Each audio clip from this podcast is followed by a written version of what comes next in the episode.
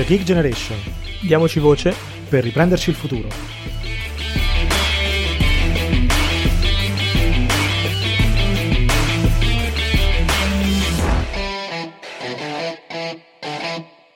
Bentornati su The Geek Generation, io sono Riccardo, qui con me come al solito c'è Mario. Ciao Mario. Ciao a tutti. E bentornati. Allora, oggi torna una rubrica alla quale siamo particolarmente affezionati con Mario, che è Tortuga Bay, da ora in poi al giovedì, come insomma tutte le altre rubriche.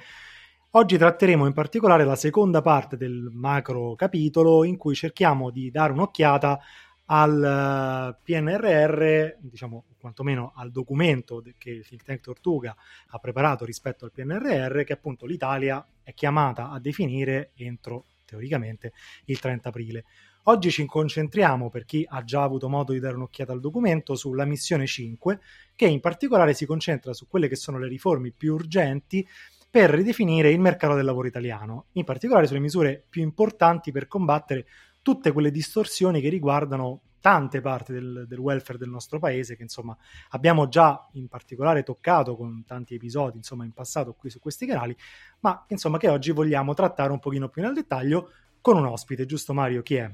Esatto un ospite insomma, di grande rilievo all'interno del think tank Tortuga perché è il nuovo presidente Francesco Biasioni che ringraziamo di essere qui. Lui, insomma, eh, lo presento un secondo, ma poi lascio a te la parola, Francesco, per insomma, presentarti meglio di quanto possa fare io studi di economia ovviamente in Bocconi e, e a Copenaghen e appunto presidente del think tank, quindi con te parliamo di queste tematiche interessanti quanto anche difficili, quindi è bene sempre farlo con voi perché sapete molto meglio di altri, insomma, rendere semplice o comunque comprensibile ciò che è difficile. Quindi partiamo, insomma, da presentarti un secondo, Francesco, dirci chi sei e cosa, di cosa ti occupi nella vita, e poi andiamo appunto con la nostra chiacchierata. Grazie. Eh, buongiorno a tutti, eh, grazie mille come sempre per, per, l'invito, fa sempre molto molto piacere essere ospiti di The Geek Generation. E, um, allora, come giustamente dicevi Mario, sono Francesco Biasioni, eh, ho 23 anni, studio economia, anzi discipline economiche e sociali eh, presso l'Università Bocconi, sono al secondo ultimo anno di laurea magistrale e faccio parte de, appunto del, del think tank Tortuga dal 2018, attualmente ricopro la, la carica di presidente. Eh, prima di eh, studiare, studiare, economia, però magistrale ho un passato da, da, scienziato politico, perché appunto nella mia triennale ho studiato sempre in Bocconi con, come ricordavi giustamente, scambio presso la Copenaghen Business School, ma ho studiato scienze politiche eh, quindi appunto eh, sono passato da, dalle scienze politiche poi alla, alle scienze economiche. Bene, bene. Ottimo. Allora, Francesco, andiamo un pochino più nel dettaglio appunto delle, delle vostre proposte. La prima parte, eh, che appunto tratta della missione 5 del piano, parla di mercato del lavoro e appunto si concentra su quelle riforme che, secondo il vostro parere, sarebbero cruciali per migliorare quelle che sono le condizioni di accesso al lavoro per i giovani, un tema molto importante di cui si dibatte spessissimo. In particolare, la vostra idea insomma, principale in questo ambito è quella di puntare molto in maniera soprattutto più importante su quello che è l'apprendistato piuttosto che sul tirocinio. È una proposta a cui in altri capitoli di Tortuga Bay avevamo parlato, avevamo accennato, avevamo un po' sviscerato, um, però insomma oggi possiamo esplorarla un po' meglio, eh, comunque in maniera un po' più dedicata. Prima di parlare dei vantaggi dell'apprendistato, però, che insomma mi interessano particolarmente perché se ne parla spesso, partiamo però dall'analizzare la situazione attuale e dal capire soprattutto quali sono i rischi legati a un abuso dei tirocini e soprattutto le motivazioni per cui se ne abusa in fase di ingresso del mercato del lavoro, soprattutto se anche voi magari rilevate questo abuso particolare. Allora, partiamo da un presupposto, ossia che per i giovani italiani ci sono sostanzialmente tre strade per entrare all'interno del mercato del lavoro nel mondo del lavoro. E questi sono i tirocini, gli apprendistati e, e i contratti a tempo determinato. E sono queste tre sostanzialmente le strade per, per i giovani per riuscire ad affacciarsi in questo, in questo, mondo, eh, in questo mondo complesso e complicato. Ehm, appunto, i tirocini sono una di queste, di queste possibili strade e sono quella una di quelle maggiormente utilizzate. Eh, però, come giustamente ric- dici, ricordavi tu, eh, hanno delle problematiche. queste problematiche sono di, di varia natura. Innanzitutto eh, sono il fatto che non si tratta di un rapporto lavorativo, eh, ma si tratta di un accordo, di solito si tratta di tirocini curricolari eh, tra, tra, l'ente, eh, tra i due enti, insomma tra l'azienda e l'ente di formazione e istruzione uh, di cui fa parte la, la, persona che poi farà il tirocinio. E sono accordi così che prevedono un indennizzo magari, eh, ma non si tratta di uno stipendio, non si tratta di un, di un rapporto lavorativo, dovrebbe essere un'esperienza eh, formativa, appunto, in cui eh, la retribuzione per, per, lo studente o per chi comunque eh, inizia un, un, tirocinio è in, in maggior parte in termini di, di, esperienza appunto lavorativa, di competenze acquisite sul, sul luogo di lavoro presso l'azienda che, che, fornisce questa possibilità, l'azienda o l'ente che, che dà questa possibilità. Ecco, però il punto è che eh, negli ultimi anni, la, nel 2017, è aumentato il limite massimo per la durata dei tirocini, per esempio, passando da 6 a 12 mesi con la possibilità di rinnovo. Questo vuol dire che sono che si può arrivare a due anni di tirocinio ricevendo un indennizzo estremamente basso eh, che chiaramente non può dare la possibilità per esempio di emanciparsi dalla propria famiglia di origine e quindi questo chiaramente ah, crea anche problemi per quanto riguarda le diseguaglianze perché chi magari viene da una famiglia un po' più con delle disponibilità economiche maggiori magari può permettersi di attivare un tirocinio eh, con, con un indennizzo estremamente basso, che invece proviene da un background ecco, socio-economico eh, meno, meno ricco, meno abbiente, magari può avere difficoltà e questo chiaramente è un problema. Eh, ma c'è anche un altro problema, altri due ordini di problemi, direi. Il primo è che eh, sono due anni, magari, eh, per, immaginando questo caso in cui il tirocinio si protragga così, così a lungo, in cui non ci sono eh, in cui insomma non, non vengono versati contributi e questo chiaramente è un problema per quanto riguarda la pensione perché alla fine dei conti uno si trova a lavorare due anni ma sono due anni che, uh, in cui uno prende uno stipendio, uno stipendio, anzi un indennizzo molto basso, ma due non vengono neanche conteggiati a, al fine di, di, andare poi a calcolare la pensione. Il secondo è che ci sono delle tutele minori per quanto riguarda i, i tirocinanti, quindi sicuramente c'è un grosso problema per quanto riguarda l'abuso dei tirocini e il fatto che vengano spacciate anche per tirocini esperienze che magari eh, non lo sono o che potrebbero essere inquadrate in altre forme, come appunto citavo prima eh, gli apprendistati che siamo convinti dovrebbero essere la, insomma, la strada maestra per i giovani eh, per l'ingresso nel mercato del lavoro oppure i contratti a, a, tempo determinato, che però anche questi presentano, come del resto, eh, anche gli apprendistati dei problemi. Sì, molto chiaro, tra l'altro giustamente eh, si parlava di abuso dei tirocini, è un tema che eh, in queste settimane in realtà è tornato al centro del dibattito e meno male, nel senso che il Parlamento europeo si è recentemente espresso con una condanna contro gli stage non retribuiti, ci sono varie campagne insomma, di vario genere eh, che stanno nascendo proprio per anche in Italia portare il tema eh, insomma, al centro. Quindi abbiamo iniziato con questo tema proprio perché appunto vogliamo parlarne con voi e capire bene cosa non va in modo oggettivo senza insomma, strumentalizzazioni politiche di vario genere. D'altra parte però allora passiamo appunto alla seconda eh, fase diciamo, del discorso che è quella legata agli apprendistati e quindi ti chiedo e appunto chiedo a Tortuga diciamo quali sono invece i vantaggi che secondo voi porterebbe un maggiore utilizzo di questi strumenti al posto dei tirocini e quindi eh, qual è appunto il motivo? Allora, innanzitutto c'è da dire una cosa, ossia che l'apprendistato è un percorso lavorativo eh, finalizzato all'assunzione a tempo indeterminato da parte dell'azienda. Quindi chiaramente è una prospettiva diversa rispetto a, a quella del tirocinio. Il punto è che eh, non funziona. Eh, e vengono attivati pochi apprendistati, pochi contratti di apprendistato eh, per i giovani italiani. Quindi una delle proposte, per esempio, che facciamo nel nostro libro Ci pensiamo noi, è quella di uh, sburocratizzare l'apprendistato, di rendere più semplice l'attivazione degli apprendistati, eh, ripensando ai corsi formativi che fanno parte del, del percorso di apprendistato, che spesso vengono più fatti per una questione di, di, limiti e imposizioni legali che per effettivamente insegnare a questi che sono dei giovani che potrebbero andare a lavorare nell'azienda presso la quale stanno facendo l'apprendistato, eh, ma che si ritrovano così a fare delle cose magari non, non, eh, non così utili per dovere, no? Ecco, semplificando anche sotto questo aspetto eh, i requisiti e i requisiti dei corsi. Quindi appunto l'apprendistato eh, secondo noi dovrebbe diventare la, lo strumento eh,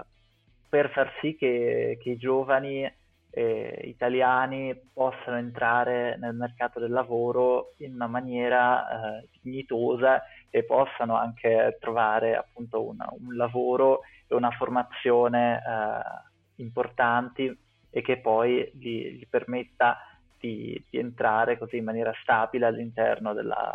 della forza lavoro. Senti, un altro tema che abbiamo un po' toccato in realtà già con, con la prima domanda, tu citavi insomma le, le diseguaglianze, però um, quello insomma, del contrasto alla povertà è qualcosa di cui comunque si, si dibatte, si discute molto e oggi diciamo viene portato avanti attraverso una serie di misure spesso, come spesso accade, tante misure diverse, insomma. Comunque in questo caso una di queste, la prima, la più discussa, abbiamo parlato anche, ne abbiamo parlato anche qui, sempre con voi, è quella del reddito di cittadinanza, ma insomma ce ne sono altre, eh, di cui voi parlate in maniera abbastanza approfondita. Adesso ovviamente non possiamo passare in rassegna tutte le misure, diciamo... Eh, dedicate a questo in questa puntata però ecco in particolare con riferimento al Next Generation EU eh, come si può cercare di utilizzare questa opportunità per stesso, diciamo, sia dare un sostegno comunque alle fasce più vulnerabili della popolazione senza però di fatto buttare via dei soldi insomma in esperimenti poco efficaci diciamo per usare un eufemismo beh secondo me allora ehm, partiamo da un presupposto ossia che Uh, in Italia la povertà, specialmente la povertà giovanile, è un problema importante. E, ehm, il, reddito, il reddito di cittadinanza ha il grande merito di essere un programma di contrasto alla povertà con un finanziamento adeguato, perché sono state eh, assegnate delle risorse importanti al reddito di cittadinanza che prima al, reddito uh, al il reddito di inclusione portato avanti verso la fine della scorsa legislatura non c'erano eh, il primo finanziamento del REI era di circa un miliardo, poi andò ad aumentare, però risorse purtroppo eh, estremamente limitate per quanto riguarda il contrasto alla povertà in Italia, che è un problema estremamente, estremamente importante. Quindi il reddito di cittadinanza ha il merito di essere un programma finanziato in maniera adeguata, ma di avere diverse strutture, diversi problemi, eh, se posso permettermi, eh, secondo me, eh, risultato un po' di una, un, un, ragionamento elettorale eh, per riuscire a rispondere a, a, eh, e far fede alle promesse fatte durante la campagna elettorale, specialmente dal Movimento 5 Stelle, eh, che però appunto hanno in parte inficiato la capacità di questo provvedimento di uh, effettivamente essere in grado di affrontare la povertà eh, e fornire un aiuto importante eh, in maniera uh, uniforme da un punto di vista sia geografico che per quanto riguarda le dimensioni familiari. Ora, Next Generation EU è una grande opportunità e va anche concepita come un programma uh, in cui devono essere incluse delle riforme strutturali. Una delle riforme che noi come Tortuga siamo convinti sia estremamente importante è quella del reddito di cittadinanza. Per esempio, le famiglie eh, numerose, che sono quelle che anche hanno il maggior rischio di povertà in Italia, sono quelle che eh, rischiano addirittura di essere escluse dal reddito di cittadinanza, oppure eh, si vedono erogare dei benefici che sono troppo esigui rispetto magari a, ai benefici che vanno a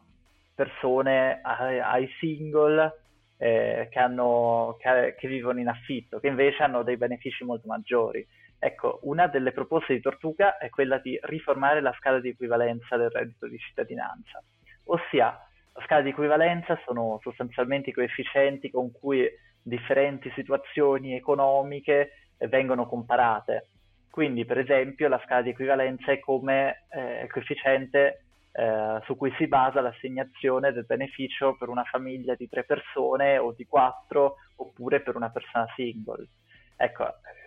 la proposta nostra è quella di rendere maggiormente generose le scale di equivalenza per le famiglie numerose, eh, rendendole uguali poi alle scale di equivalenza utilizzate dall'Ocse, per esempio, che, che valutano eh, con un coefficiente quasi doppio le famiglie eh, con qu- quattro o più componenti. E questo permetterebbe chiaramente di raggiungere in maniera più efficace chi è maggiormente a rischio povertà. Un'altra cosa di cui siamo convinti è che, che so, seguendo un po' il, il motto One Issue, One Policy, quindi un problema, una politica pubblica che risponda a questo problema, è quella di scorporare fond- i soldi, il contributo per l'affitto del reddito di cittadinanza. Infatti, eh, reddito di cittadinanza, per come è concepito ora, ha una componente eh, che va eh, ad aiutare a sostenere eh, le persone che devono pagare un affitto e una componente che va per le persone che, che ne, ne, hanno bisogno. Quindi un, appunto la componente così eh, economica può arrivare a, per una persona single fino ai 500 euro e quella per, di aiuto per l'affitto, di sostegno per l'affitto fino a 280, i famosi 780 euro di, di reddito di cittadinanza. Ecco, per rendere maggiormente efficace una politica anche abitativa che vada a, ad aiutare le persone che ne hanno effettivamente bisogno, siamo convinti che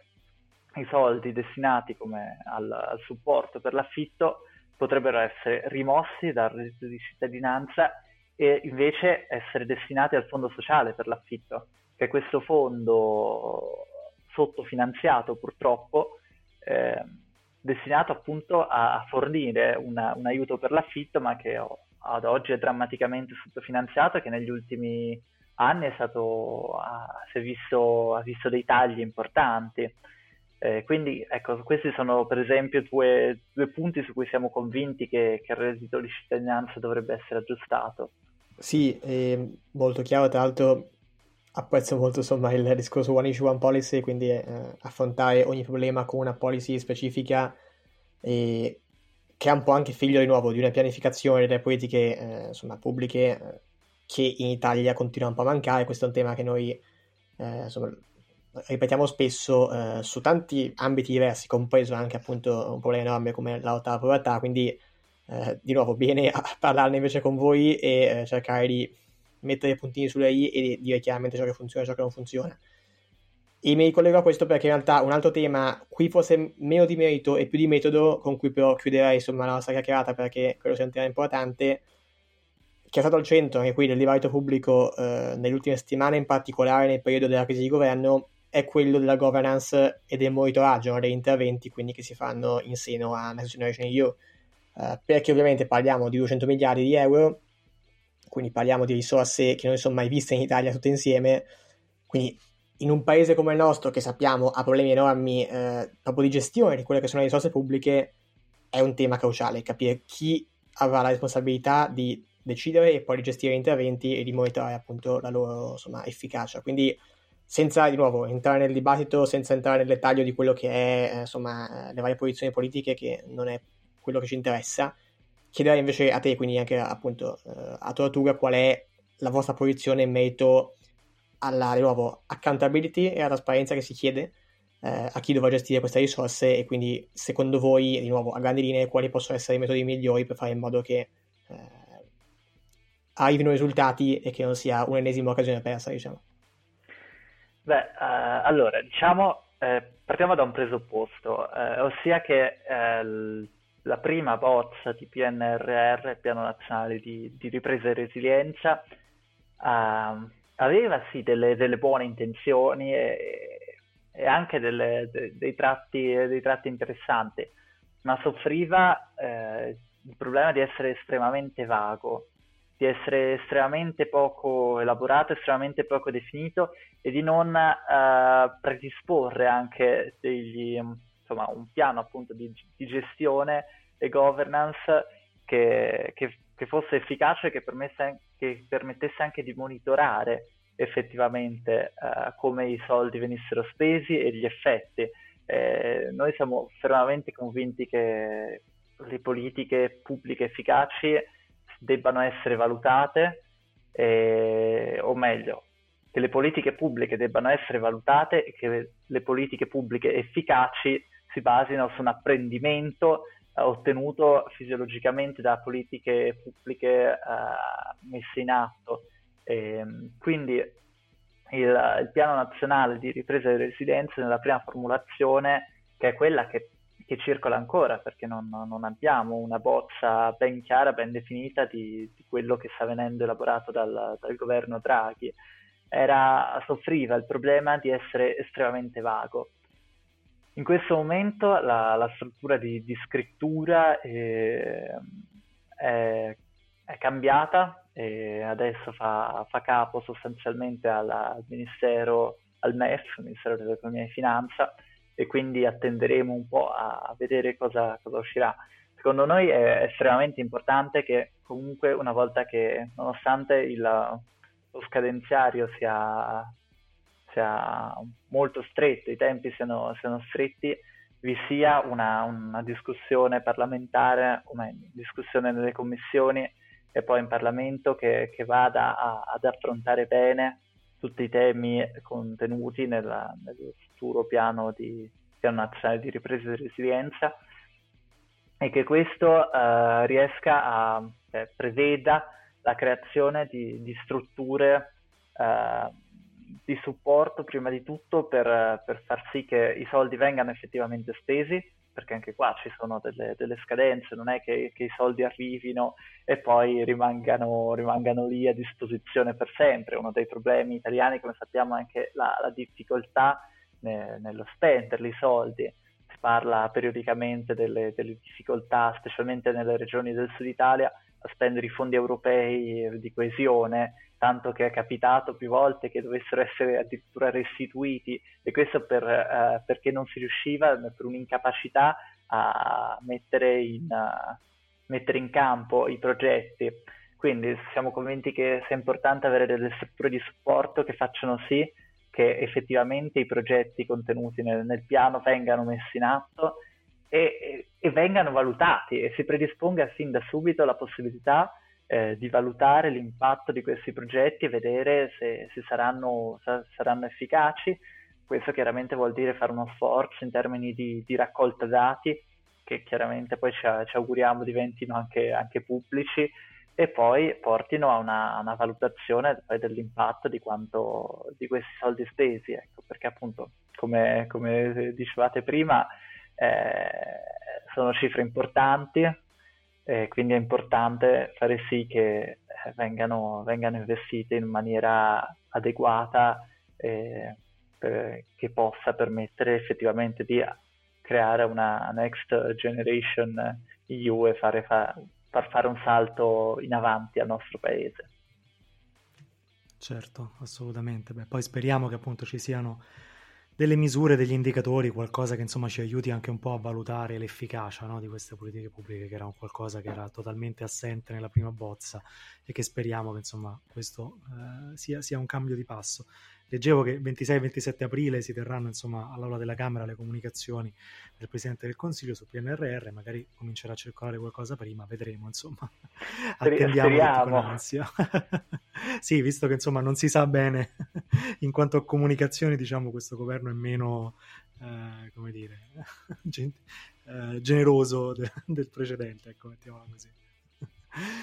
Va bene, allora io intanto Francesco ti ringrazio molto per essere stato qui con noi, con Tortuga è sempre molto molto interessante chiacchierare e sapere un po' la vostra. Io vi ricordo eh, insomma di, di, dare un'occhiata al libro Ci pensiamo noi di Tortuga, libro molto interessante, se non l'avete ancora acquistato male, andate a prenderlo, lo potete recuperare diciamo anche, anche su internet molto facilmente, vi mettiamo tutti i link eh, in descrizione così che se non l'avete ancora fatto potrete presto provvedere. Ci sono un sacco di spunti interessanti, molti dei quali ne abbiamo parlato in diverse nostre puntate, ma insomma molti altri sono inediti tra virgolette su, su questi microfoni e quindi penso che li troverete molto molto interessanti. Grazie ancora Francesco. Grazie mille a voi per l'ospitalità, sempre un grande piacere. Bene, allora io poi vi ricordo insomma di continuare a seguirci su tutte le piattaforme social, in particolare insomma la pagina Instagram, la pagina Facebook, Spotify, Apple Podcast, tutti i vari canali in cui ci trovate, in cui potrete un po' seguire anche gli appuntamenti successivi di tutte le altre delle nostre rubriche.